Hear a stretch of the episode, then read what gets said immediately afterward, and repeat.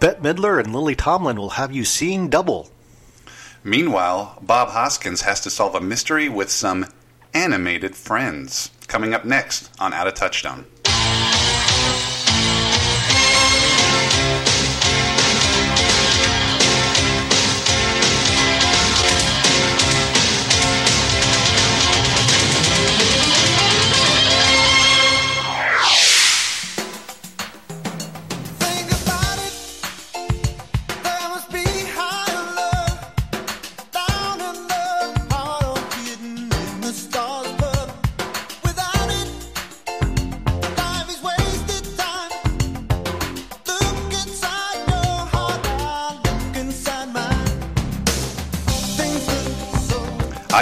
Another song that I feel is quite synonymous with the 1980s. That, of course, is Higher Love by Steve Winwood, a song that I always really enjoyed. Um, I remember in the mid 80s, he just kind of. He came on the scene, even though he'd been around for many, many years and years. I'd like to ask my co host across the table, Chad Smart, do you remember the emergence of Steve Winwood in the mid 80s? I, I do re- remember that emergence. I did not know that he had been playing in Traffic, I believe, for a long time, and then finally escaped and went on to have a solo career. Yeah, I know it's, it's funny. I, I, we can we can go on and on about this topic, but I feel like the 1980s brought out a lot of artists who were popular in the 60s and 70s and had to redefine themselves as pop stars when the music video revolution came.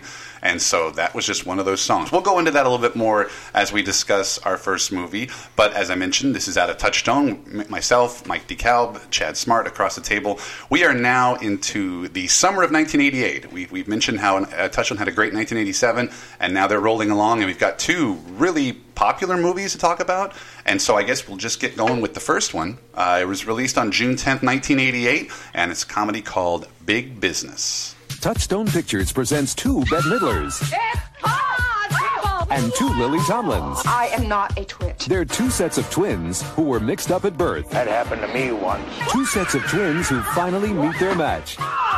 You're not my sister. And you're not my sister. How'd you know? It's the comedy where two's company and four's a riot. As long as you keep them bound and gagged. Big Business. Rated PG. As I mentioned, released in the summer of 1988, A Big Business was written by Dori Pierson and Mark Reed Rubel. Uh, Dori Pierson was married to Frank Pierson. I don't know about you, Chad. I remember Frank Pierson because he was the president of the Academy, and he would always come out during the Oscar ceremony just to be like, "Hey, everybody."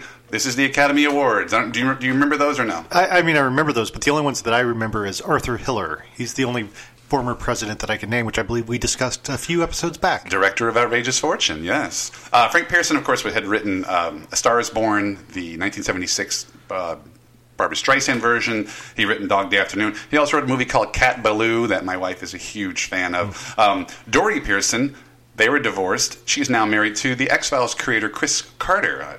Interesting little factoid. She had three prior credits, which were all TV movies, and they were co-written with Mark Reed Rubel. The two of them are actually first cousins. Um, they were the last product project that they had was 1986's TV movie called Prince of Bel Air, which starred Mark Harmon. Interesting enough, it also starred Kirstie Alley and Dean Cameron and Patrick Laborteaux, I think, Laborteaux? who all went on to do summer school like the next year. Ah, I almost watched that the other night in preparation of this episode, and I just have to ask, too, I don't know if you looked it up on Rotten Tomatoes, but is it considered fresh? This is a story all about how I like. Okay, came to Bel Air, a fresh. Print. Um, okay, Mark Reed Rubel. He had two feature credits in addition to all the TV movies that he had done with Dori Pierson. He had two feature credits to his name: 1978 movie called Almost Summer, and a wonderful film from 1980 Yeah. called Xanadu. Can we just talk for like 20 minutes about Xanadu? We could. I, I, I have a very fond uh, fond spot in my heart for that movie. Um, the director of Big Business, a name we probably heard before on this show, is Jim Abrahams. Of course, he had worked with Jerry and David Zucker, and they'd done Airplane Top Secret. And in 1986, they directed the Touchstone movie Ruthless People. Yeah, and one thing that I'll interject real quick Huh? in research, uh, one thing that surprised me in looking up Jim Abrahams' career, he only has 11 credits. Really? I would I thought he had done a lot more, but it's the movies you mentioned, and then I believe the Naked Gun movies he wrote, Mm-hmm. and a couple of the scary movies. I mean, I wonder did they make enough money off of Airplane movies like and Airplane Naked- and whatnot yeah. that they just kind of rested on their laurels and didn't have to it? Maybe. Didn't do much more. Um, our stars, here's that name again, Bette Midler. This was now her fourth consecutive film for Touchstone. Uh, for those keeping score at home, it's a Down and Out in Beverly Hills, Ruthless People, and Outrageous Fortune. All came before this. In 1987, she signed a three-picture deal, and at the time, no other actor had had a contract with Disney. It's interesting. I went on YouTube. I went on YouTube, and there's a video. It's like a little one of those Entertainment Tonight kind of specials, and it's Jeffrey Katzenberg and Bette Midler sitting and doing a press conference about the signing of the three-picture deal. It's like Now, no one had had a contract with Disney at all, or just at this time. Uh, what I had heard was that no other actor had had a contract with Disney, and I don't know if that means. I think it means ever. The way I I, understood was just curious because Yeah. I know Kurt Russell did a lot of teenage movies when he was a teenager. Yeah. Computer Wore Tennis Shoes, other movies that don't come to mind right now. But he had done a lot of Disney films. I didn't know Sure. if he was contracted or if they just liked him and They kept just hiring. liked it. Yeah, maybe. And is that free teen, teenage labor or whatever? No, I'm, I don't know. Um, and of course, the co-star is, is Lily Tomlin, who, just like Bette Midler, she had a varied career, which included a lot of TV shows, variety specials, uh, stand-up. She got an Oscar nomination for the Robert Altman film uh, Nashville in 1975. Um, her career in the 80s consisted of, of Nine to Five, The Incredible Shrinking Woman, and All of Me, which I think we discussed before because that came out around the same time as it was either Splash or Country. Yeah, and I think we also discussed how we would rather have watched that movie instead of a specific Touchstone film that I will not mention.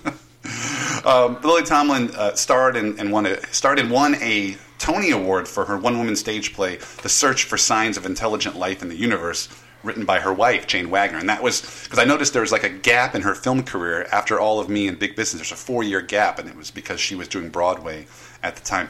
One one last uh, crew member I noticed was Dean Cundey, and it's a name I recognize because he worked a lot with Robert Zemeckis, and he had been he was he started in the '70s, mid '70s, so he was at least 15 years into his his career.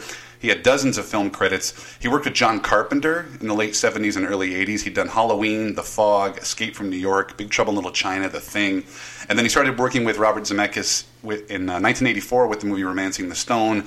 Then he does the Back to the Future trilogy, and he also does our next film, Roger Rabbit. But it's interesting to discuss because in Big Business and in Back to the Future 2, which comes out a year later, you see, I believe it's called the VistaGlide system, which allows them to film the same scene with two with the same actor playing two different roles. And it's, I mean, it was something. It was like, oh, Dean Cundey knows that technology, so it kind of worked out for them. Um, the script, I mean, I guess it's loosely based. I was going to ask you. They, they mentioned it's based on the Comedy of Errors by William Shakespeare. I have not read that play. I read the plot synopsis, and it doesn't sound like it's loosely based. It sounds really close to it. Chad, you said you started to read it, or what? I read two acts of Comedy of Errors and then realized that I don't understand Shakespeare, and I think Shakespeare is a lot better understood when it's heard rather than listened than read. And so I did find that uh, if you go on Amazon Prime, not a sponsor of our show, but on the Amazon Prime Video, they have a BBC version. Apparently, the BBC spent like from 1978 to 1985, I think. They did a bunch of Shakespearean works. They did a version of Comedy of Errors with Roger Daltrey in one of the roles. nice. And yeah, it's basically uh, two sets of twins that are lost at sea, separated by sea. They grow up. One's one, the older twin is the uh, I don't know what the proper term is, but but the younger twin is the servant to the older twin. Oh, okay. Basically, very brief synopsis, but yes. And then it's they're both in the same town. One has lived there. The other one is just coming into town to visit. And of course, madcap comedy ensues Yeah. with mistaken identity. Well, it's so funny you said you're not overly familiar with Shakespeare, but I, I think I joked with you before.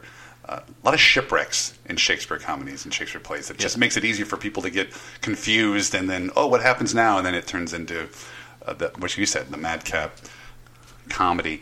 Um, okay, so as far as the movie itself, I, I what I thought was interesting was the the whole opening scene. It's quite lengthy. I mean, it goes into the specifics about how this couple. I think they're from like New York, right? And they come they're coming through West Virginia, and the wife gets pregnant, and then someone else gets pregnant. They both have twins, and then it gets mixed up at the hospital. But they really take their time setting up that opening scene. Well, and I watched this movie twice before we recorded because I wanted to go back and catch a few things that I'd missed the first time. And it, when the rich family from New York, when the wife goes into labor, and they're like, "Oh, we need to find a hospital," one of the people that they stop and ask, who is actually the husband of the other woman that goes into labor, he's like, "Oh, there's this hospital down here," and they're like, "Fine, great." And they take off. He's like, "But you're not going to get in because that's only for the employees of this company," and so hmm.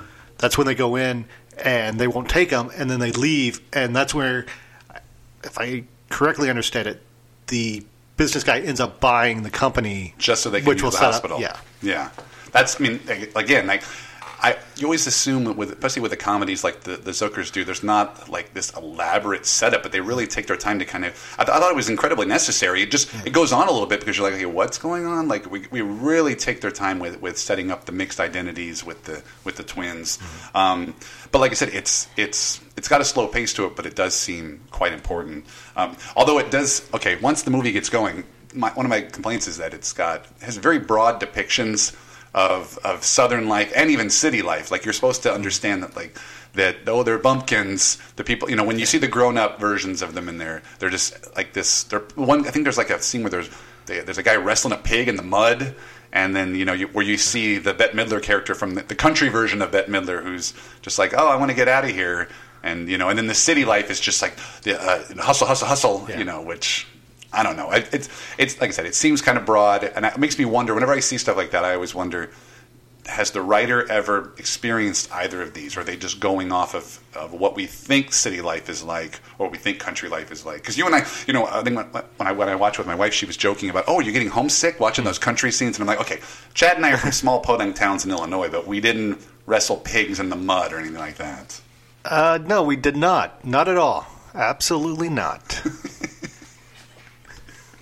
so you've been led to believe. Um, but then, but so as I said, it, it's broad depictions, and so what ends up happening is that you have a lot of one-note characters. And okay, for lack of a better, you know, the characters are called Rosie, Rose, and Sadie, right? I think it's just easier to call them Bet and Lily, just because there's two of them. So we, well, for the rest of this conversation, we will refer to Country Bet, City Bet, Country Lily, City Lily, and so you got four of them, and I feel like the, the, the, city bet character and the country lily character are just incredibly one dimensional.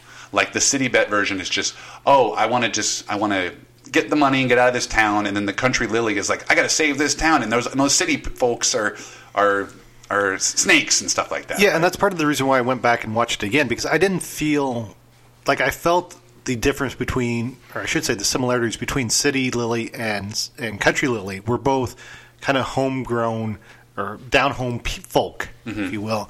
But I didn't get that the first time through. The country but I didn't get her real longing to not be in the country and wanting to be in the city. Mm. And uh, on a second view, it did show up a little bit more, but I think I was paying more attention to it. Mm-hmm. Uh, but yeah, I, these are very again. You're dealing with the creator of you know Airplane, and it, it's farcical. It's broad. It's not you know making you think too much, but it, it works for the for the story being told. Yeah, like I said, the, the depth really comes from I mm-hmm. think the city lily who longs for like a simpler kind of life, and then the country bet I think has a lot of depth because, like I said, she she longs to go to the big city. Uh-huh. How can you say this is a way of life not much worth preserving? Just look at this. How can you not just love this place? Oh God, Rose, I wish I knew. I I feel like the real me is all cooped up inside, you know? And I want so many things. I want designer clothes. I want to see the world. I want a penthouse in the sky and a maid to pick up after me. I want to say things like, keep the change. God, sometimes I get so bored. I find myself just praying for a UFO sighting. I'd stand here and I'd say, come and get me. Come and get me. And to the to the screenwriter's credit, I will say I, I really did enjoy how they they delayed the meeting of the four sisters. I think you mentioned I was expecting that to ha- to them to kind of encounter each other more towards like the end of the second act. It doesn't happen until there's about ten minutes left in the movie, And that's counting credits. yeah, yeah, and they have a, this opportunity where every single supporting character in the movie gum- bumps into both of them and has to experience the the awkwardness of wait, didn't I just see you? And so they kind of prolong that as long as they could. Yeah, and one of those supporting characters. Let's I'm going to throw it in real quick because I don't know who plays Bette Midler, City Bet's ex-husband. I didn't recognize him. City Bet's ex-husband. Oh, yeah, I know who you're talking about. It's Seth, their their child is Seth, Seth Green, Green. from Can't Buy Me Love. Exactly. I want to throw that in there. A little touchstone throwback. Touchstone's repertory. They got bringing Seth Green back. Yes. Um, and then, And uh, that, uh, yeah, I. Well, I'll say that for when we get into thoughts of the movie. Go ahead. Well, what's funny too is you talk about the supporting characters. I did not realize this, but Mary Gross plays one of the employees at the the City Bet and City Lily's company. Was it Moramax? I think is what it's called. Um, and then Michael Gross plays. Is it City Lily's wannabe boyfriend yeah. suitor? And you know, dad. From, he's a dad from Family Ties. Mary Gross used to be on Saturday Night Live. I did not realize they are brother and sister in real life. I, you know, it just I thought it was just a it's a common name, I guess, but who knew they put them together um, as we mentioned you know they they've done a good job with delaying the meeting of the of the the, the two sisters the four sisters i should say but there are definitely a lot of plot conveniences to keep the confusion going. I thought in a lot of scenes with characters using vague dialogue, you know, where it's just like, "Oh, we're looking for this person," and there, and like there's a scene with Fred Ward, and he's trying to romance City Lily. He thinks it's Country Lily, and they say, "Oh, we're looking for this character, the person with," and you know, this. I think this mentions the last Radcliffe- name, Radcliffe, yeah. Radcliffe, and he just goes, "Well, you're standing right in front of one of them," and you're like, "Okay, who says that, right?" Okay, that that is my biggest problem with this film. Is it's what I call the lost syndrome, where people don't talk. It's all this could have been cleared up very quickly, and I mean the whole premise that uh, City Bet and City Lily are supposed to be selling off the the small town to this Italian businessman, and they go to, to the airport to pick him up. There's confusion there. He leaves with country folk who have come up to try to stop the sale and then country folk take over the hotel suite that I don't that the city people were going to take, City Bet and City Lily, and I'm like, why are they at this hotel too when they live in New York? I, yeah, I, I, did, I, wonder if I missed something because I, I was thinking. well, the if you did, I missed it twice. Yeah, 'cause I was thinking the same thing. Why are they staying? Unless they just want to be closer to this businessman to try to make the deal happen. I don't know. And then of course the country folks are just like, oh, this must be the company trying to wine and dine us to get us Yeah. to go away or something. So it's uh, yeah, a lot, like I said, a lot of plot conveniences to keep things moving along. And like, and, and unfortunately, then it becomes. It becomes somewhat convoluted, which makes me a little nervous about reading Comedy of Errors, especially when you throw the Shakespearean dialogue in it. I'm wondering how I'm going to if I if I read that book, I'm probably going to have to have a little flowchart next to me and I mean, it- take notes. and I think that's part of why I stopped reading and tried to find a a stage for or a, you know film version of it because the Yeah. names are the exact same. Only it's like Dionysus of Ar- and Dinos of Syracuse, Cusa. right? Isn't there yeah. Syracuse? and it's like, okay, which what? Yeah, it doesn't it doesn't read well, but it plays out well. yeah. And I think that kind of translates over to big business because some of the jokes are a little bit difficult to follow. They're even ridiculous. I mean, there's a whole there's a whole scene with like a miniature golf tournament with Chick Hearn, the, the former Laker broadcaster, doing play by play. It's supposed to be on ESPN, and I just like, what is this doing in the movie? Well, I mean, that's the character of Fred Ward. Fred Ward, yeah. It took me back. I don't know if you ever saw, but I know in the mid '90s, I believe it was, I would see miniature golf comp- televised competitions on the weekends. Sure. It would be like an hour long show. I mean, it wasn't on ESPN. It was on just local, you know, stations. But apparently, that's that is a thing. It's just a, but it's just a weird scene in the middle of that movie, and it's how Fred Ward finds out that that Country Bet and Country Lily have gone to the big mm-hmm. city because someone's going to cheer them on, and then tells him in the middle of the tournament on national television, and he just stops what he's doing and leaves.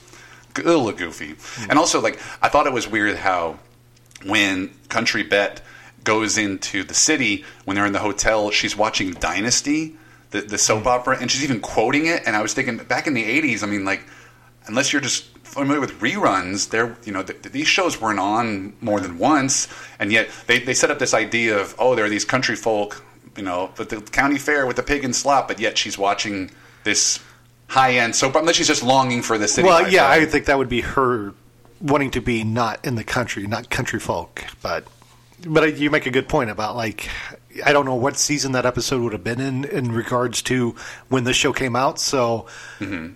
How many times would she have seen? Did she record it on one of her Betamax? I'm wondering because like, even in Back to the Future, when there's that scene with the honeymooners, like he Ra- Marty's not quoting it. He just goes, "Oh, I remember this one. This is Ralph as the spaceman." But like when Bette Midler's watching Dynasty, she's literally quoting it as it's coming in front of her. Um, I did like right before there's the reveal scene. There's a great scene where they're having breakfast, and whenever one of them leaves the table, the other one, like country. City Lily leaves the table, and then Country Lily comes back, and then City Bet leaves the table, and Country Bet comes back, and they're all just. It's I, that was kind of funny. It looked kind of a little Marx Brothers esque, but I did enjoy that, and even the the reveal scene itself. Chad, I know you're a big Marx Brothers fan, but there's a scene where the the two bets see each other, and they do the whole duck soup mm. mirror mirror gag. I don't know. If, were you offended by that, or did you? Did, no. I mean, I don't think it lived up to the Marx Brothers standards, but I'll, I'll just throw in a little jab that Roger Ebert had because you know I always like to quote Roger Ebert on the show because half the time I don't agree with his opinion, but I kind of agree with him in this one. It's he did not like this film, and he said it's never funny when people just miss each other. Hmm. And watching this movie, I see. I mean, it happens in like we said every scene pretty much until the last ten minutes when they finally meet up. But it is because of the way the, the scenes play out. The movie's good, but it, it I think it would have helped to had them meet sooner. And Yeah. because after like the third or fourth miscue, you're just like, okay, they missed each other again. Like it's Yeah, no, that's that's that's a that's a very valid point. Um, but again, to me, it was just it was good enough. And as I mentioned, the, I really enjoyed the supporting cast. You know, Edward Herrmann.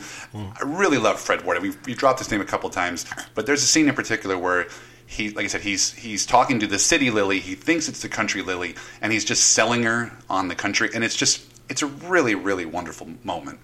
Look, I'm doing just fine, really. I know you do just fine, whatever spot on earth they dropped you on. It's just, Rose, I know you. You don't belong in New York City. That's in your eyes. It's all over your face. You don't belong in that that suit. I mean, all this Moramax stuff is just bleeding the heart right out of you. You know you want a whole other kind of life than this. I've never told that to a living soul. How did you know?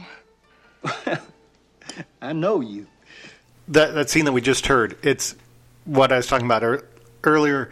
After Fred Ward tells all this stuff, why didn't City Lily be like, "What are you talking about? I've never met you before in my life." But I just want to point out, Fred Ward. Uh, he was two years away from doing Tremors, which is an all-time classic. But in 1988, he had another movie come out called The Prince of Pennsylvania, which co-starred Keanu Reeves. I when I went through my Keanu phase back in like 89, 90, I remember watching this. Okay. Uh, Bette Midler, City Bet, and City Lilies.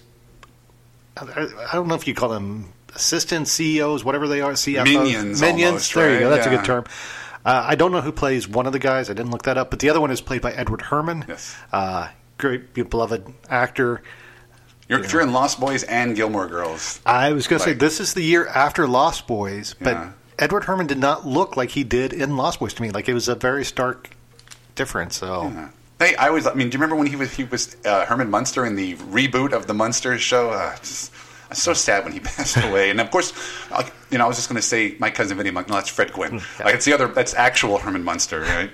Um, okay. Well, as far as the you know the end of the movie, we can wrap up. Uh, I thought it was kind of funny that that you see highlights of the film during the conclusion. Kind of it's a little little sitcom you know, in that regard. But I was going to ask you, like what what do you think happens to the characters next? Because you know when they're trying to, they have to they have to sort of I don't say kidnap, but they lock the city bet away so that they can try to make a pitch to the stockholders to keep the you know to, oh let's let's save the city. But then once it's all done and then all the couples pair up, then all of a sudden the city bet is just totally on board with not selling the town. She doesn't really. It, it's. I wonder when she came around, so that when you know what's going to happen next with these characters. You have four couples, and then you find yourself going, okay, are they are they upset about the city? Are they are, are the city folk going to go to the country? Are the country folk going to come to the city? I don't know. I have nothing because uh, this is an '80s broad comedy. I stopped thinking about the characters once the once the twi- the triplet showed up during the credits. Yeah, and then um, the other thing I was going to ask you is which of the four couples do you think was the the, the high the, the had the greatest rate of success after the movie's over? Uh, you got to go with Roone and City and Country Lily. Yeah, the Fred Ward. I, I'd- I would imagine that's the same thing because I would think the, the city bet's just going to put you know kick the Italian guy away as soon as she's done with him. Um, I, I always like to joke about you know sequels or remakes. You know potential for this film. I see no reason to why not remake it. Go for it. I mean you can you could have a little fun with it, right? Yeah, yeah, you could do that. I, I was going to say something, but I'll say that for in a few minutes. Um, Well, I mean, I know we talked about when we did Three Men and a Baby, we said, oh, cast the remake. And so I think we, we were going to post that out to the people on social media, and I was like, ah, okay, you're probably going to get a lot of the, the same sort of people. But the one that I thought of, which was interesting, was if you're going to make a remake of this film, I would have cast Jameela Jamil from Good Place and Mindy Kaling. I thought that would have, I think that would have been kind of a fun one, especially if you would have had them. You would have had people of Middle Eastern descent, bo- you know, born in West Virginia, which I'm sure there are people like that who exist in there, and they have the accent and stuff, and that would, I mean, maybe they stick out a little bit more and might might make them want to go to the big city. I, I had a suggestion for casting, but I completely forgot to write it down, and so I don't Melissa. McCarthy is Melissa McCarthy in it probably. Melissa McCarthy and Sandra Bullock. Yes, let's just bring them back together. Or Always. Um, well, okay, to Chad, I'll just ask you straight up. Well, how do you rate this film on a scale of one to ten? I would give this probably about a seven. I mean, it's good. Like my big complaint, as I've mentioned twice now, is the lack of dialogue, and it really kind of took me out of certain scenes when people don't talk. Yeah, I'm. I like I said, I, I gave it an eight. I thought it was uh, just a wonderfully written farce, great performances, and I really enjoyed the relationships between the characters. You know, and it was, it was fun to watch. And I mean, I you said you went back and watched it a second time, but I can easily see watching this one a second time. I've, you know, time goes on, it's on Disney Plus now. You know, not a sponsor of the show, but it is there. Um, for from some of the trivia, I, I, I mentioned that their characters, Lily and Bet, their characters are named Sadie and Rose. They get their names from the writer Mark Rubel's uh, mother and aunt. Um, th- there's something I again I, I try not to just look at IMDb and just crib off of what they say. But one of the notes I thought was funny on IMDb's trivia page was that it said before each City Rose scene, Lily Tomlin would spin around in a circle until she got dizzy to get the airheaded qual- airheadedness quality of the character. Which that makes sense because you, whenever you see her, she is kind of just stumbling around all the time, right? Um, Touchstone almost changed the title of the film to Double Trouble, but then decided against it. And I don't know about you, Chad. That is a wise decision. Well, there's a it, it is a you know big business is a better title, but and I asked you before we started recording, there is another suggested title for this. Bette Midler wanted to call it "Boobs in Business," and Okay. they apparently test tested this out down in Orange County, and people thought it was a dirty film, and so they did not like it. So they said, you know, even though Bet was referring to you know goofs, Idiots, right? idiots, Yeah, uh, but yeah, everyone thought it would, and especially coming in the '80s, I can see people thinking this would probably have been a, you know, workplace sex comedy. But Maybe. Big Business was probably the right decision. Lily Tomlin did a workplace, workplace sex comedy, didn't she? Yeah. Um, this I thought was interesting. Is you know, of course, there's a scene that takes place at the FAO Schwarz toy store, which is the same store that they use in Big, which came out the same year, 1988.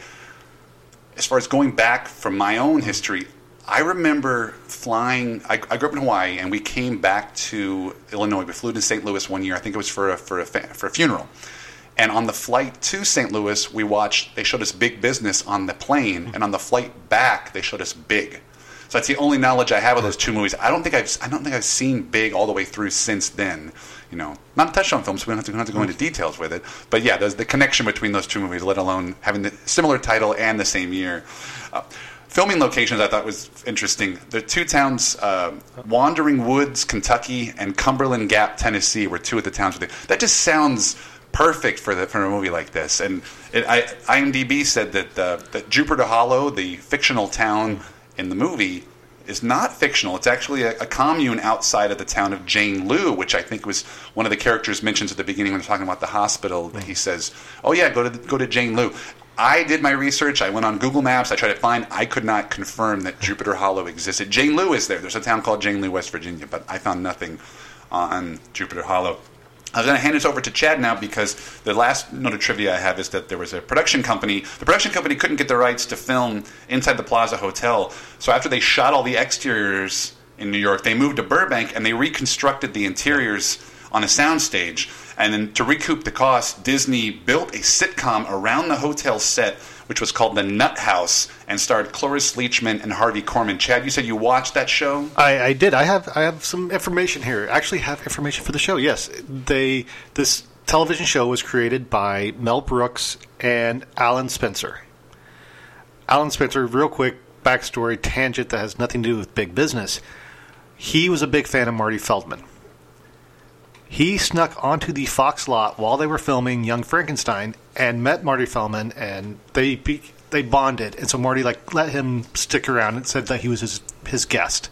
Hmm. Again, going back to our discussion of Steve Guttenberg on the Three Men and a Baby episode, and our stories about Steve or Steven Spielberg on the Universal lot, how much security did film lots used to have? Because Yeah. everybody's just sneaking in and getting careers out of it. Sure. Cor- cor- Correct me if I'm wrong, but Alan Spencer's the guy that created Sledgehammer, right? Cor- I believe so. Yes. I, saw, I went. He had a new. Sh- he had a, a show called was it like Bullet to the mm-hmm. Head or Bull. I went to a screening of that, and he was there and did a Q and A, and he was talking about meeting Marty mm-hmm. Feldman and sneaking onto the Fox lot. Yeah, uh, I, we came to Hollywood 30 years too late, I guess. yeah. But they created a show that used the Plaza Hotel sets. It's all about this kind of uh, uh, hotel that's in disarray, like poor management, basically. And it's very Mel Brooks, very kind of almost like A- Abrahams and Zucker. It's a lot of sight gags. Uh, one noticeable uh, thing that I liked was one of the actors was Mark Blankfield. He played the blind uh, elevator operator people probably don't know him by his actual name, but people in our generation should know him as James from Saved by the Bell, the actor who is a waiter at the oh, Max Oh, that nice. the kids hired to pretend to be Mr. Belding and Zach's dad in an episode. Okay. Okay. So this show is called The Nutt House. You can find episodes on YouTube. They're there. It's again, it lasted ten episodes in 1989 in like the summer. I had no recollection of it. In 1992, Bruce Campbell and Sam Raimi write a film called The Nutt House. Terrible movie.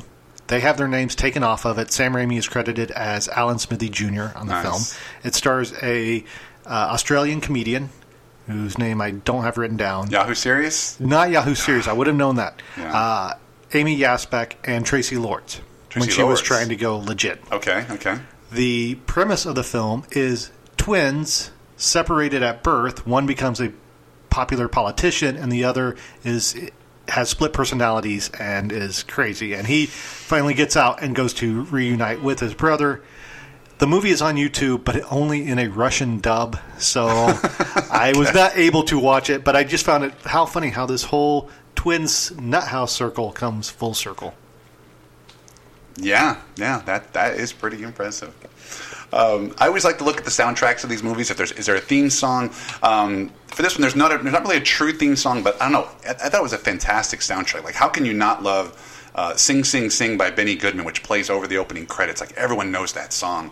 Um, Higher Love, as we mentioned at the beginning of the show, it plays during the closing credits of the movie, and that actually went all the way to number one in 1986, and it won two Grammy Awards for Steve Winwood for Record of the Year and Best Male Pop Vocal Performance.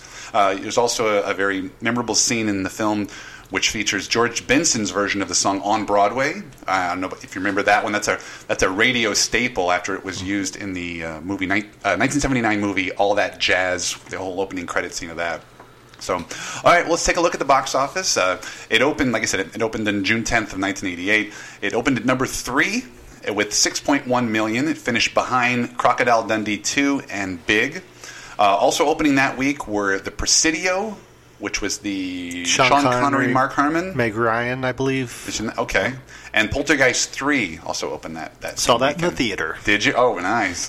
Um, Three Men and a Baby and Good Morning Vietnam were still in theaters in June. Remember, Three Men and a Baby came out at Thanksgiving, and Good Morning Vietnam went wide in the beginning of, J- of January. So, yeah, uh, it, it gets pushed down to fifth in its second week with the release of the Schwarzenegger movie Red Heat and also the comedy The Great Outdoors. It manages to stay in the top ten for about a month, and it slowly leaves theaters by the end of July. It winds up grossing $40.1 million in seven weeks on a $20 million budget. So, not bad. I honestly, I thought it would have, thought it was more pop, popular than that, more successful, but still, don't they say if you can make twice the budget, you're break even or you're doing okay, I guess? Yeah. Um, awards consideration, I saw that both Bette Midler and Lily Tomlin were each nominated for the American Comedy Award as Funniest Actress in a Motion Picture. Bette Midler wins for the third year in a row after she'd already won for Ruthless People and Outrageous Fortune. The other nominees, just I thought it was interesting: Melanie Griffith in Working Girl, Jamie Lee Curtis in A Fish Called Wanda, and Susan Sarandon in Bull Durham. Which And these were all nominated for Nickelodeon Kid Choice Awards too, right? no, no, American Comedy Awards. Oh. What's funny is Susan Sarandon and Jamie Lee Curtis. Those movies are better. Bull Durham and Fish Called Wanda are two of the best movies of the '80s. Those aren't. I don't think of those roles as being very comedic, hmm. but it was. I guess if, the way they figure out their awards is, oh, was the film a comedy, and who was the best actor? Are you voting for the best actress or the funniest actress? I don't know. Um, as something I always like to do is is to see if there's a connection with one of my favorite film franchises, which is James Bond. Uh, we talked a lot about Fred Ward.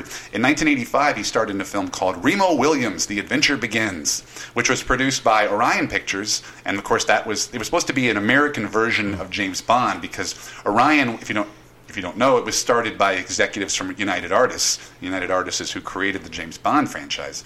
Uh, Remo Williams was directed by Guy Hamilton, who had directed Goldfinger, Diamonds Are Forever, Live and Let Die, and Man with the Golden Gun, four of the Bond films. And it's Guy, not Guy.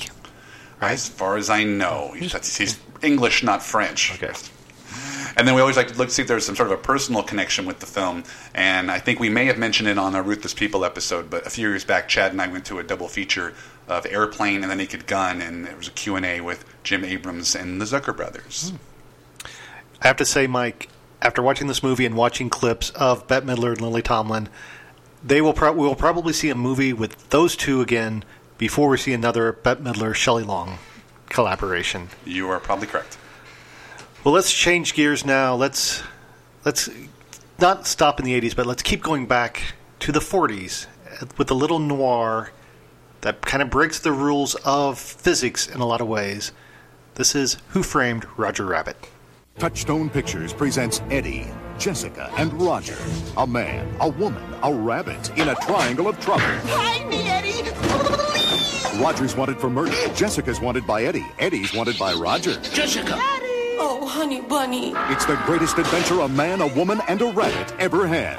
Who Framed Roger Rabbit? A Steven Spielberg presentation, a Robert Zemeckis film. The story of greed, sex, and murder. Rated PG.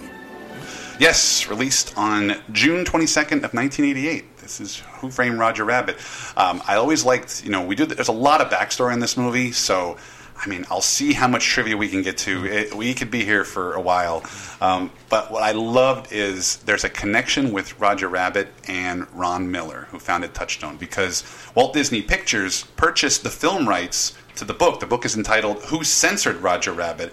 And Ron Miller, when he was running Disney at the time, 1981, purchased the rights, and this was shortly after the book was published. It was written by an author named Gary K. Wolf. Um, the script for the film, the adaptation, I should say, was from Jeffrey, Pi- Jeffrey Price and Peter Seaman, who had no writing credits to their name at the time that they were hired. But then Disney would go on to produce the first published script that they had done, which was Trench Coat, a movie in 1983, which I talked a little bit about in that in our first episode because that was one of those last Disney movies that before Touchstone came out that just didn't do very well. I'd be very curious to see that one. I think it's Margot Kidder um, bet- so then, between 1981 and 1983, Disney began shooting test footage combining animation with live action. Uh, Roger is voiced by uh, Pee Wee Herman himself, Paul Reubens. Um, Robert Zemeckis offered to direct the film in 1982, but Disney turned him down because his only two films at that point, which were I Want to Hold Your Hand and Used Cars, both of them had bombed. Ironically, both of them were also Steven Spielberg productions, and at that time, I know Zemeckis had a lot of trouble trying to get a movie made without Spielberg's name attached to it. Bring in Michael Eisner, who brings the project out of limbo in around 1985-86 to be produced by Amblin Entertainment, Steven Spielberg. I read where he decided to do it as a co-production because he knew that it was going to be expensive and he, didn't, he wanted to defray some of the costs and wouldn't be so bad he could take some of the hits. But then on the flip side, when the movie was, was successful, then Amblin Entertainment got half of all the profits. Um, ironically enough, Zemeckis comes back because he's hired to direct after he does Romancing the Stone and Back to the Future. In the meantime, I didn't see that Terry Gilliam had turned down the film due to the technical complexity of blending the live actors with the animation. Seems very weird that he would turn it down just because of uh, being a difficult shoot, but I don't know. Maybe I mean I'm sure it's a lot different than just dealing with practical effects on set. Yeah, I mean, he would. I I wonder how much different this film would be if he, Terry Gilliam had directed. Um, I'm gonna go with probably not very entertaining and rewatchable. Weird. Um, so many actors were considered for the role of Detective Eddie Valiant. Harrison Ford was Spiel- Spielberg's choice, but they, he joked that they couldn't afford him. Uh, Zemeckis stated that Bill Murray was his first choice, but they couldn't get a hold of him in time because apparently they say Bill Murray has this weird thing where he goes away and doesn't have doesn't have a phone nearby, and he found when he found out later, he said he would have totally taken the role. But again, how different would it have been with Bill Murray in the role? I also read that Eddie Murphy turned down the role, which again, I, I don't. It's just a totally different movie. I, I don't know. Bob Hoskins is just so perfect. He had um, Bob Hoskins, of course, had acted in a lot of British television series throughout the 1970s, along with some small film roles. In 1984, he starred in the movie Lassiter with Tom Selleck, which we discussed on our Three Men and a Baby episode, and he also starred in the film The Cotton Club, which was the Francis Ford Coppola movie. Interestingly enough the Cotton Club, the real life Cotton Club, was an inspiration for the Ink and Paint Club in Roger Rabbit.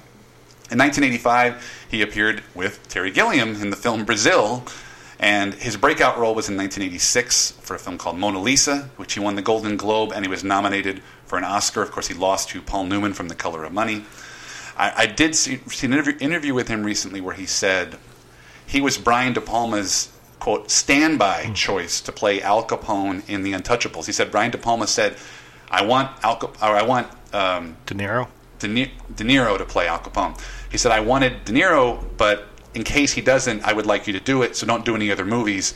And then he said, when De Niro took the role, he De, Palma sent him a check for like two hundred thousand dollars and said, "Thanks for being my." Standby choice, and so Bob Hoskins said, he went back to him and said, "Hey, is there, is there any other movies you want me to not be in? I'll be more than happy to do them."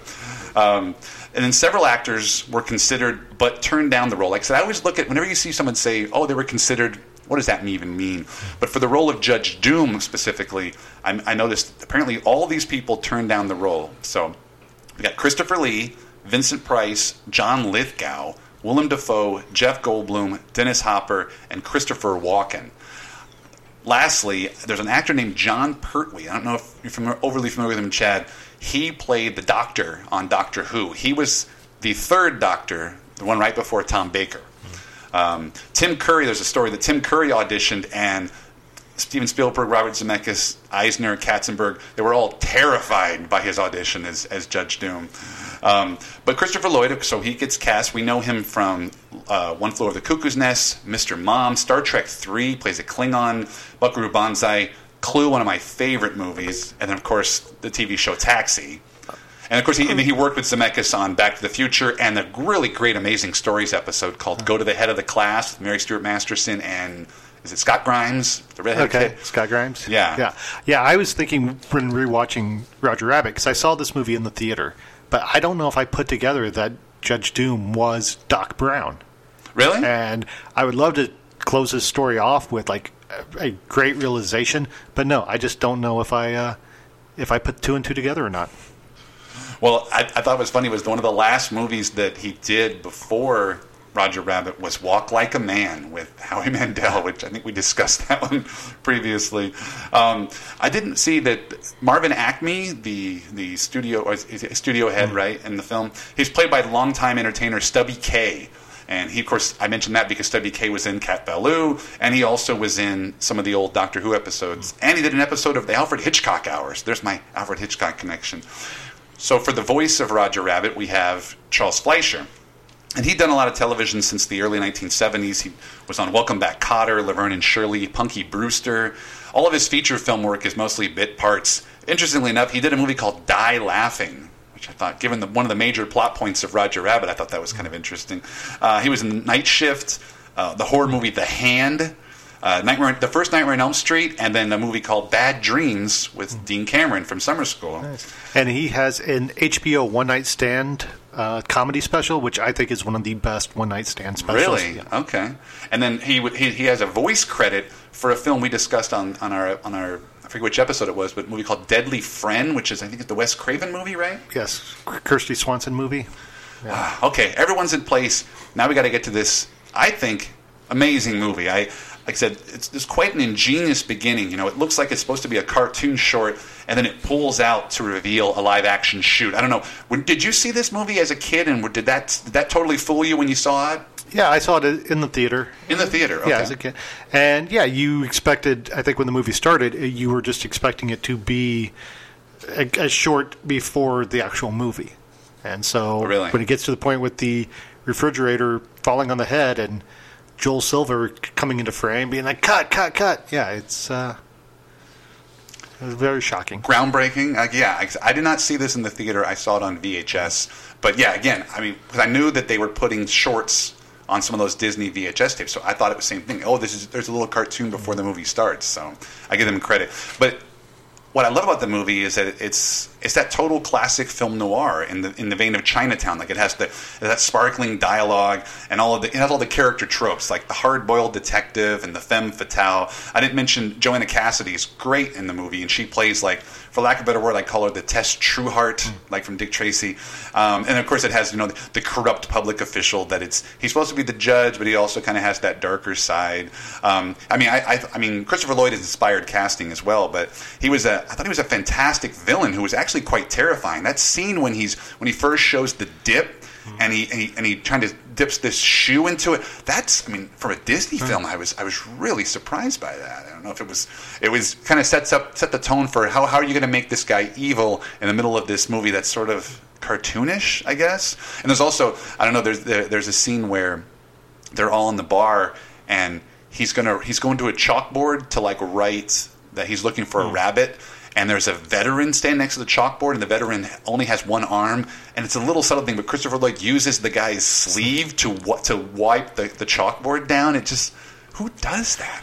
Well, and speaking of that scene, um, one line that I know went over my head during when I saw it in the theater is the guy that uh, Eddie Valiant has warned Roger because Roger's been hanging out in the bar talking to everybody, and Eddie's like, "These people aren't your friend; they will turn you in."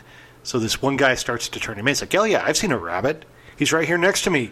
Say hi, Harvey." yeah Totally missed that as a as a kid. Yeah, I, I'm, I'm trying to think if I would have known about that. I mean, my parents always told me about. I remember my dad talking about the James Stewart movie with the giant rabbit, the invisible rabbit. Um, what what I thought was interesting too is again, we would have I would have seen this at around age 12, 13.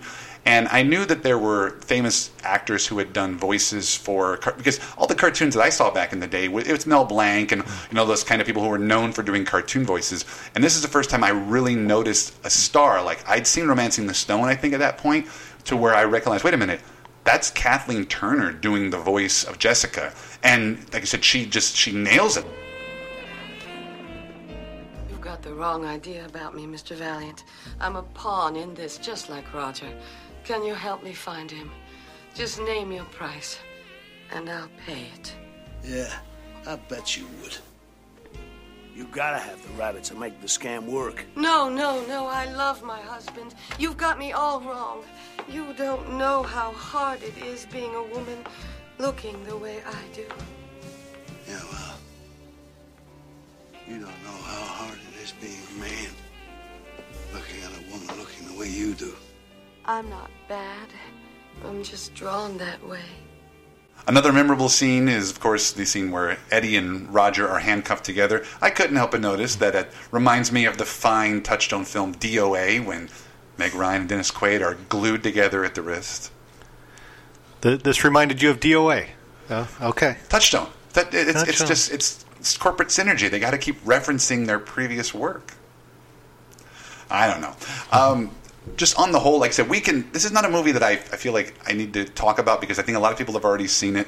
We know how great it is. I, I mean, it's it's a solid mystery, just amazing special effects. What was funny was watching it again.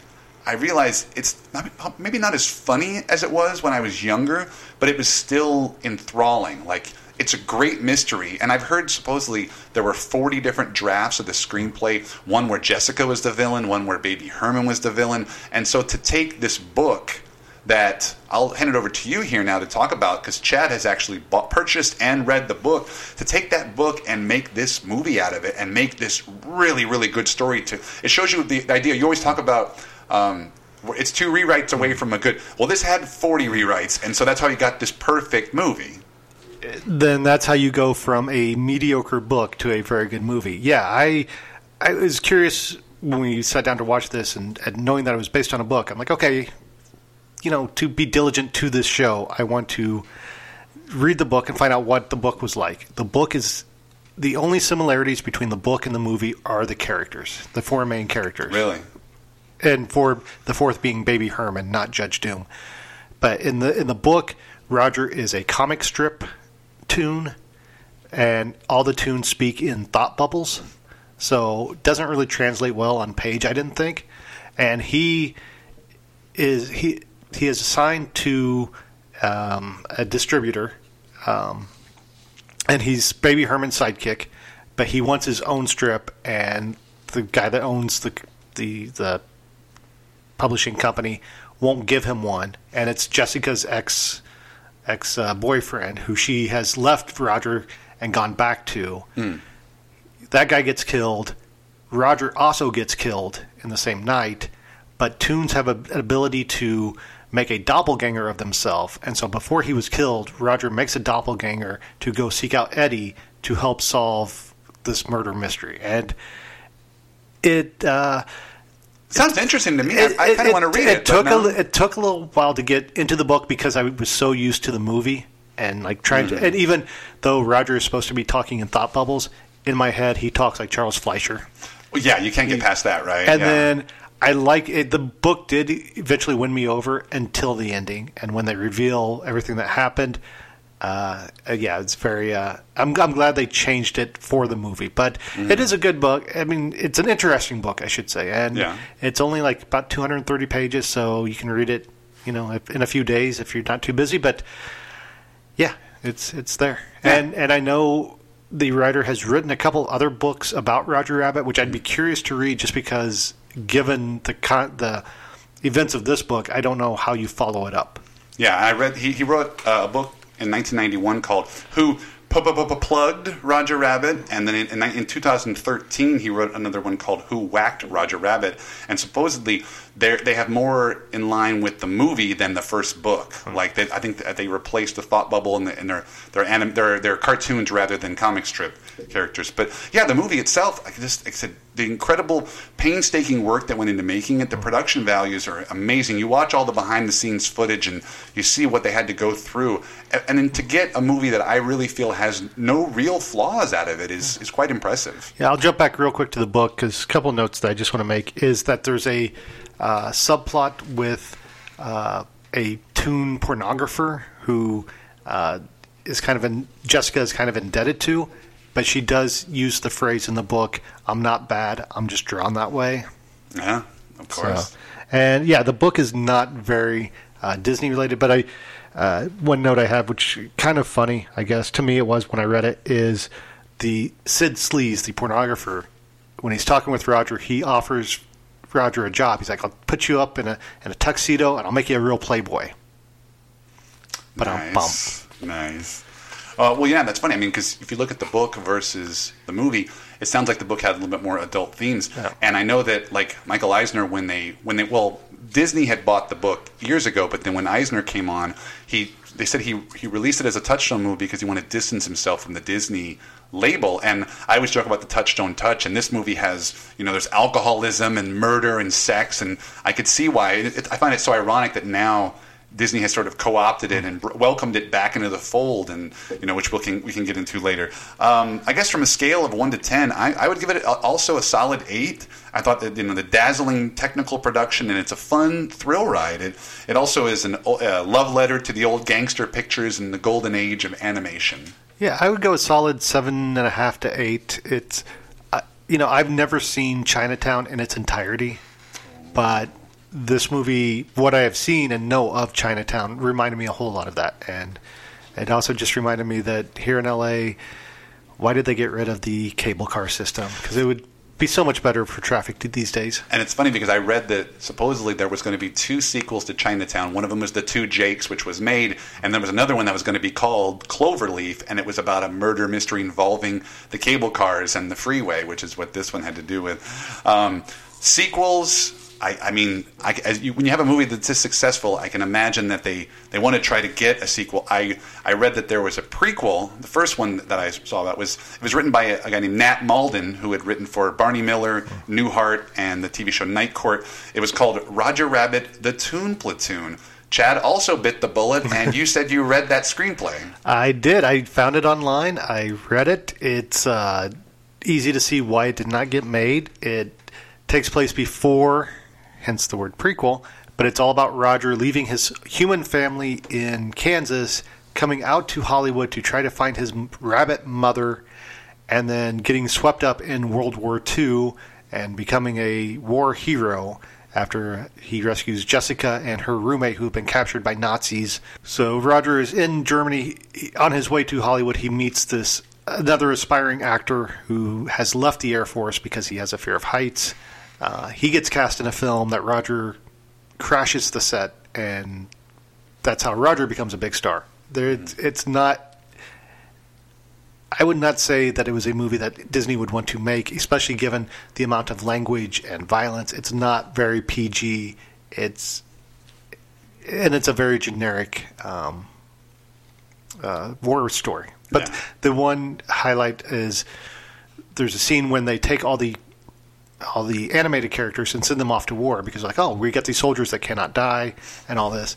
And the human soldiers are looking out over the bridge and they're like the tunes are supposed to be engaging. And the tunes are just like running around crazy. And you, you see it it's it's the Tasmanian devil.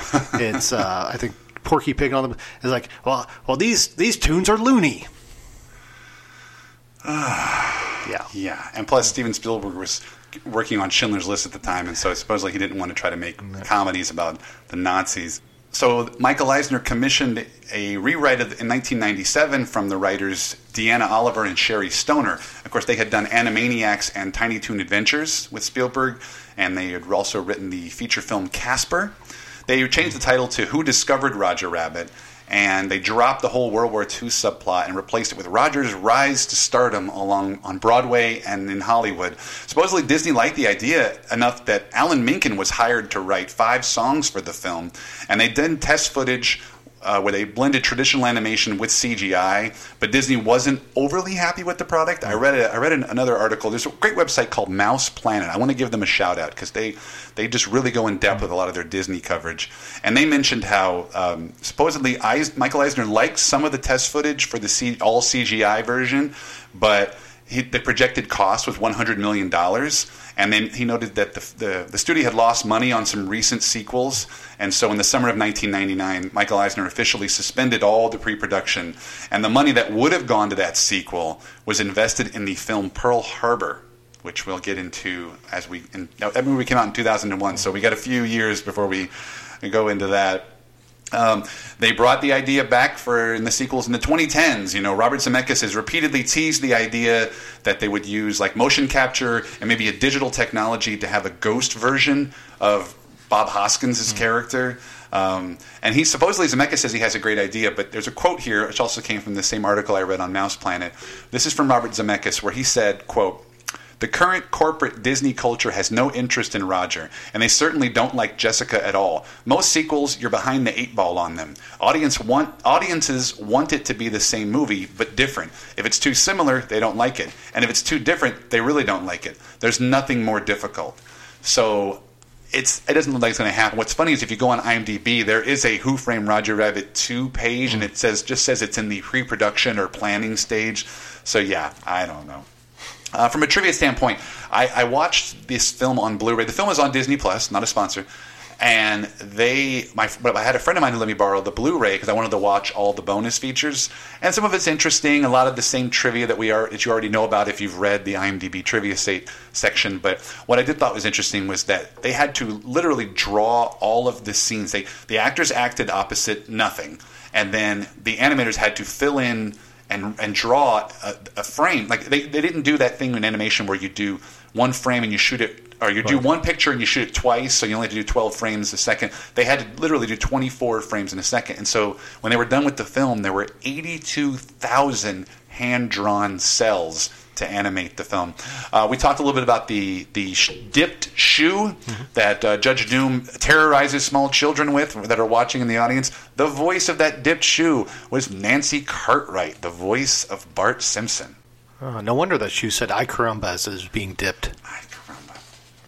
As I mentioned, we watched the film on Blu-ray. My wife and I, we specifically chose the subtitled trivia track to give us some, int- some interesting factoids. And the one thing that popped out to me, which I found out later, is in every article written about Roger Rabbit, mentions that you know St- Steven Spielberg used his connections to go to Warner Brothers and license the Looney Tunes characters, but the studio would only allow them, their characters to be in this film if they got as much screen time as the Disney counterparts, which explains why the scene with Daffy and Donald Duck, they're playing piano together, and then there's a scene with Bugs Bunny and Mickey Mouse, and they're skydiving at the same time, which is interesting. I mean, I guess it's only it's only fair.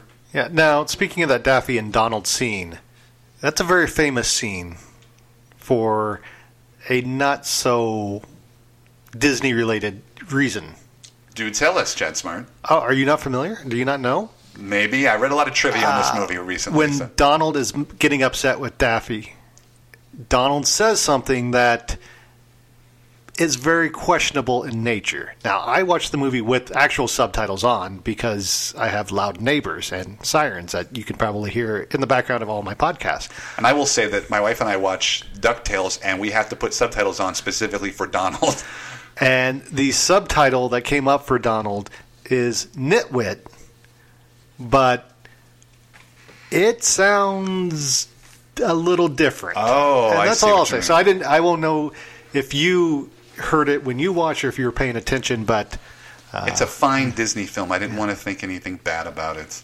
Um, we joked about it off the air, but Chad, do you remember the video games? There was one for the Game Boy and one for the Nintendo Entertainment System. I don't remember the Game Boy one, but I owned the NES version. You owned it, I really? did. Was it any better than the ET game or the? I love the ET game. I don't know why it gets a bad rep.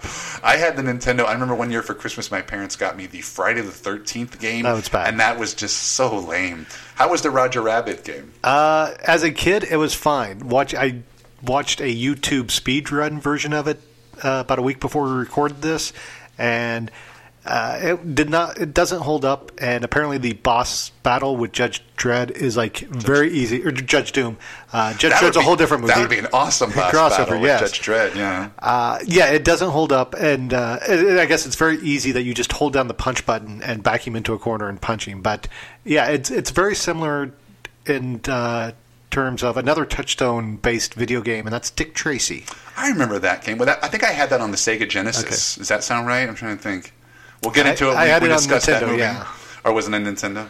Okay. Uh, the last thing I have in the trivia section was writer Gary K. Wolf. He would later there was some legal action that he was involved with. I got this off of the uh, AFI's website, and it said that in 2001 there was an article in the LA Times mentioning that Gary Wolf had filed a lawsuit against Disney claiming that the company had not paid him millions of dollars in gross receipts, which he believed to include all non monetary promotional partnerships. Disney denied the claim, saying that Wolf was only entitled to contingent compensation.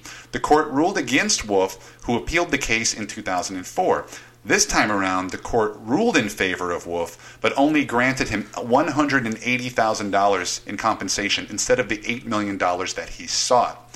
And then in the same article, this is another article written in 2008, and it says that Disney lawyers are said to have discovered that the studio had been overpaying Wolf and that he owed Disney up to $1 million. Wait, wait, are you telling me that a Hollywood studio's accountants uh, are saying that they paid out too much money? And yeah, I don't. I call shenanigans. Cook the books. Uh, the last min- thing that's mentioned on the AFI page is that the legal action has never been resolved. Nothing's ever really come out of that. Um, I don't know if we would call them sequels necessarily, but there were three Roger Rabbit shorts that were theatrically released. The first one was in 1989. It's a film called Tummy Trouble. It was, it was attached to the film Honey, I Shrunk the Kids. Uh, I have a note here that says that that is the first Disney short to accompany a feature film since 1974. And the short was called Winnie the Pooh and Tigger 2. And the film was The Island at the Top of the World. I don't know that one. I, I looked it up on Disney Plus. I don't know if it's on there, so that might be an interesting one. The second Roger Rabbit short was released in 1990, and it's called Roller Coaster Rabbit. And this is where we get some of the studio intrigue.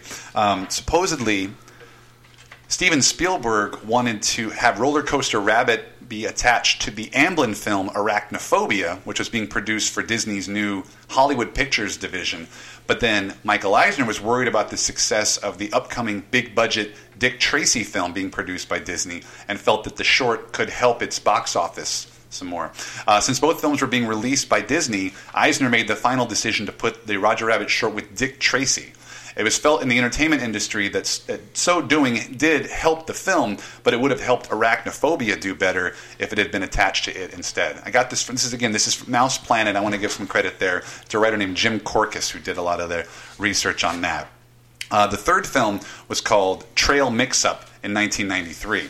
And so, before we can get to that, again, go back to the Mouse Planet article. And Jim Korkis says that Spielberg felt he was being disrespected with by not having the film attached, uh, the short attached to arachnophobia, and that his co-ownership rights were being ignored. So Disney began production on another Roger short called Hare in My Soup. And Spielberg said he didn't like the story and he demanded production be shut down. Disney pitched several other ideas, but but Spielberg rejected them all for the next couple of years. So we finally get to the one called Trail Mix Up. That was originally planned to be attached to the movie Rocketeer, but they couldn't get it out in time, and so it was attached to a Disney Amblin co-production, which was a film called A Far Off Place. I have no recollection of that film. I'm not overly familiar with that one either. I had to look it up, make sure it wasn't a Touchstone film. It's it's just a Disney film. So we look at the box office. Well, I mean, this was a smash. It, it was I mentioned it opened June 22nd, which was a Wednesday. It opened at number one with 11.2 million dollars. No other films opened wide that same weekend. Uh, Big Business was number seven the Wait, week. this movie opened at number one with a an eleven million dollar opening Eleven million dollars. Yes. Now, if you had an opening with an extra one in that digit, you would be fighting for first place on an opening holiday weekend. Yeah. Well, I mean, it was end of June, so we're a couple of weeks before July 4th, right? But yeah, so I said Big Business was, was number seven that week. Uh, on its second weekend, which was July 4th, so I guess it, did, it comes out the week before July 4th, uh, uh, Roger Rabbit slips to number two because Coming to America is released. And then the, then the following week, it falls to number three because we get the Dirty Harry film, The Dead Pool. But then in its fifth week, Roger Rabbit climbs back to number one. It's, it's, I thought that was pretty interesting to, have it slide from first, second, third, and then yet go back to number one as the summer goes along. Um, it, it finishes number two for the next couple of weeks because it, it falls behind another Touchstone film, which we'll talk about in our next episode called Cocktail. By the time it gets to Labor Day weekend, it's hovering around number five and number six. It's now 11 weeks into its run, and it's still doing quite well. Uh, films like Young Guns and Nightmare on Elm Street 4 come out and kind of push it down a little bit. It stays in the top 10 all the way uh, through the end of September. We see films like Moon Over Parador, and then uh, Die Hard and No one saw Moon over Parador. It, maybe when it opened, it kind of you know starts propelling some of the older movies down. Uh, Die Hard and A Fish Called Wanda also have us like a slow build, and they start going wider and wider and get more popular. So Roger Rabbit finally leaves the theaters by the end of October, and its final tally is 156.4 million dollars over the course of a solid four month run. It ends the year as the second highest grossing film uh, behind Rain Man. And the budget, I've, I've seen stories say the budget was 70 million. I've heard people say no, no, it was actually 50. So we'll say 156 million on a 50 million dollar budget. Hey, not too shabby. Uh, from an awards consideration, it wins three Oscars uh, Best Editing, Best Sound Effects Editing, and Best Visual Effects. It's nominated for three others uh, Best Cinematography, which it loses to Mississippi Burning, Best Sound, which it loses to Bird, the Clint Eastwood movie about uh, the jazz musician Charlie Parker, and Best Art Direction, which loses to Dangerous Liaisons. The animation supervisor, Richard Williams, receives a Special Achievement Academy Award for animation direction and creation of the cartoon characters. If you go on YouTube, there is actually a clip from that Oscar ceremony where Robin Williams and Charles Fleischer present him with the award. Roger, Robin Williams is wearing a Mickey ears and the big white gloves. It's pretty funny.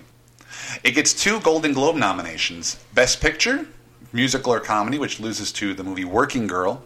And Bob Hoskins also gets a nomination for Best Actor in a Musical or Comedy, and he loses to Tom Hanks from Big.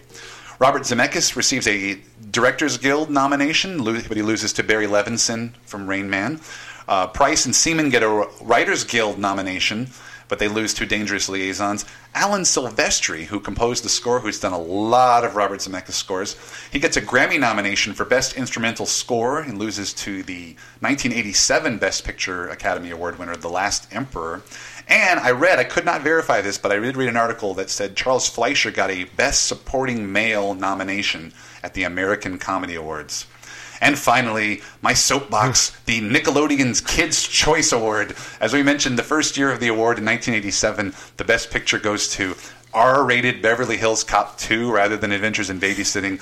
This year, Touchstone redeems himself, and Roger Rabbit wins the Favorite Movie Award for the Nickelodeon's Kids' Choice, the second annual. The two films that it beat Beetlejuice and Police Academy 5. Yeah, definitely going forward with the Out of Touchstone podcast, those Kid Choice Awards, those are what we're going to be keeping an eye on. Those are the Oscars for Touchstone, I think. Yeah. Um, just like our first one, there, there's a, there's a Alfred Hitchcock connection. I always talk about the James Bond connection. I love to see that if there's something there. There's an Alfred Hitchcock connection with this film, and that is Gary K. Wolf had pitched a couple of Roger Rabbit shorts to be produced after the film. One was called Rear Window Rabbit, and the other one was simply called The Birds. And I found a great quote from Gary K. Wolf, and he says. Quote, I do believe you don't have to be a Alfred Hitchcock buff or even have seen Rear Window to think the cartoon is funny.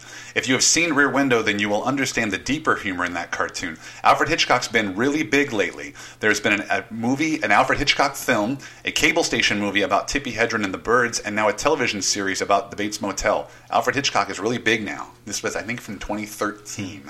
So, um, our personal connection, I probably talk about this more often than Chad likes to hear, but I attended the Northern Illinois University, and Robert Zemeckis also attended Northern Illinois University before he transferred to USC and went on to become famous. So my school actually offered a class on the films of Robert Zemeckis. So I had to to study this movie. We all had to do group presentations. I did mine on Back to the Future.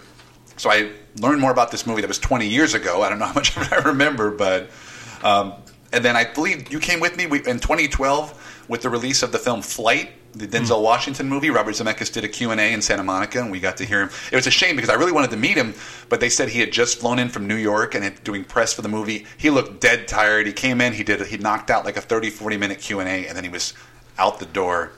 Um, I like to have Chad Smart talk about another connection.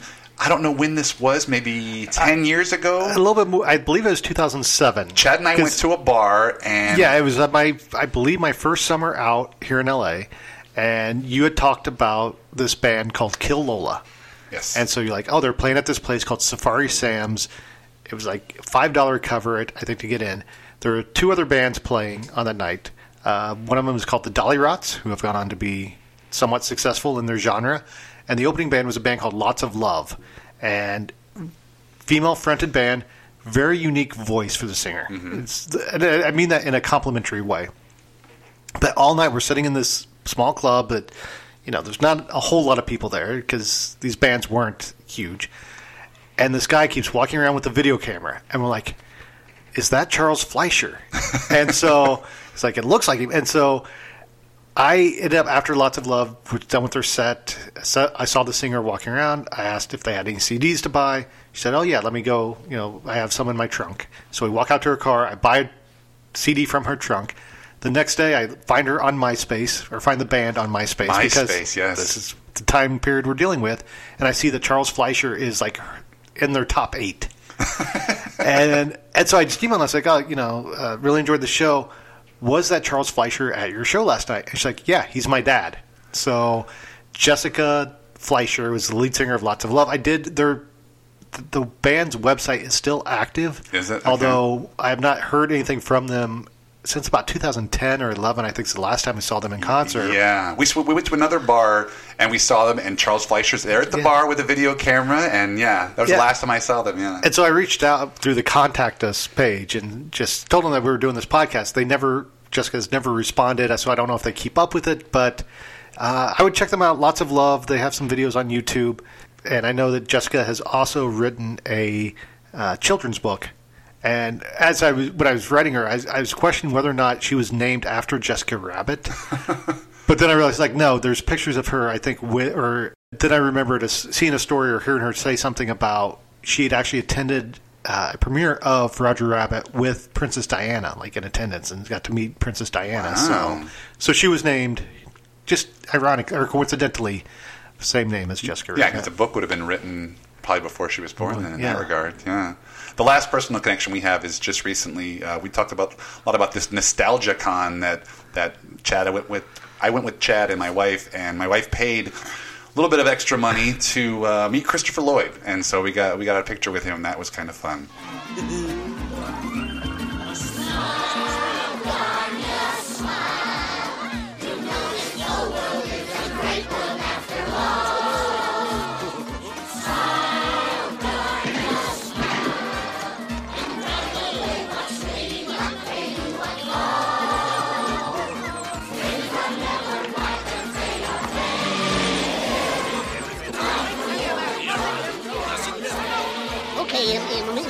along. Uh, There's nothing else to see. That's all, folks. Hmm, I like the sound of that. That's all, folks.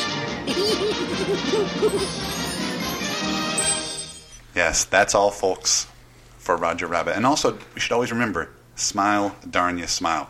So, in conclusion, Chad, I mean, we always try to try to look and see do these films kind of fit that Disney ideal? Was it a good idea? I mean, Roger Rabbit was in production for years. It seems like it was a really smart idea to have Disney buy it, and then by the time they get into production, Touchstone rolls around and it becomes the perfect outlet for it, right? I will agree with that statement. Yeah, and big business, I, I think, as well is some of the sexual innuendos, and I think there's a scene where there's a guy buying condoms and stuff. It's like, okay, maybe we put it out under Touchstone, we mm. can kind of mask the fact that it's Disney. I, I two good choices for this film. I, I give credit to Katzenberg and a little shout out to Ron Miller for uh, buying the rights of the book. And to compare Disney and Touchstone, I always like to see well, what did Walt Disney Pictures put out during the same time period. Um, these two Touchstone films came out in June, and so there were no Disney originals during that time frame. But on July 15th, the studio re-releases Bambi. It opens at number four on its opening weekend with 7.2 million dollars, and it goes on to gross 39 million in six weeks. So that's about it for now. Coming up on the next episode, you know, we got two really solid movies this time out. Next episode is going to be two quite mediocre films, in my opinion. One of them is a huge hit, but just for lack of a better word, all I can think of is mediocre. Uh, I'm just thinking, have the alcohol ready, and then we will be sending up an SOS by the end of the episode. For my co-host Chad Smart, you can find him on Twitter at Chad Smart. My name is Mike DeKalb. I'm also on Twitter at Mike DeKalb. You can also find me at the on Out of Touchstone. I'm at Out of Touchstone. If you have an email for us, uh, you can email us at out of touchstone at gmail.com. We also have a website, outoftouchstone.com. This is Out of Touchstone, and we're out of time. Out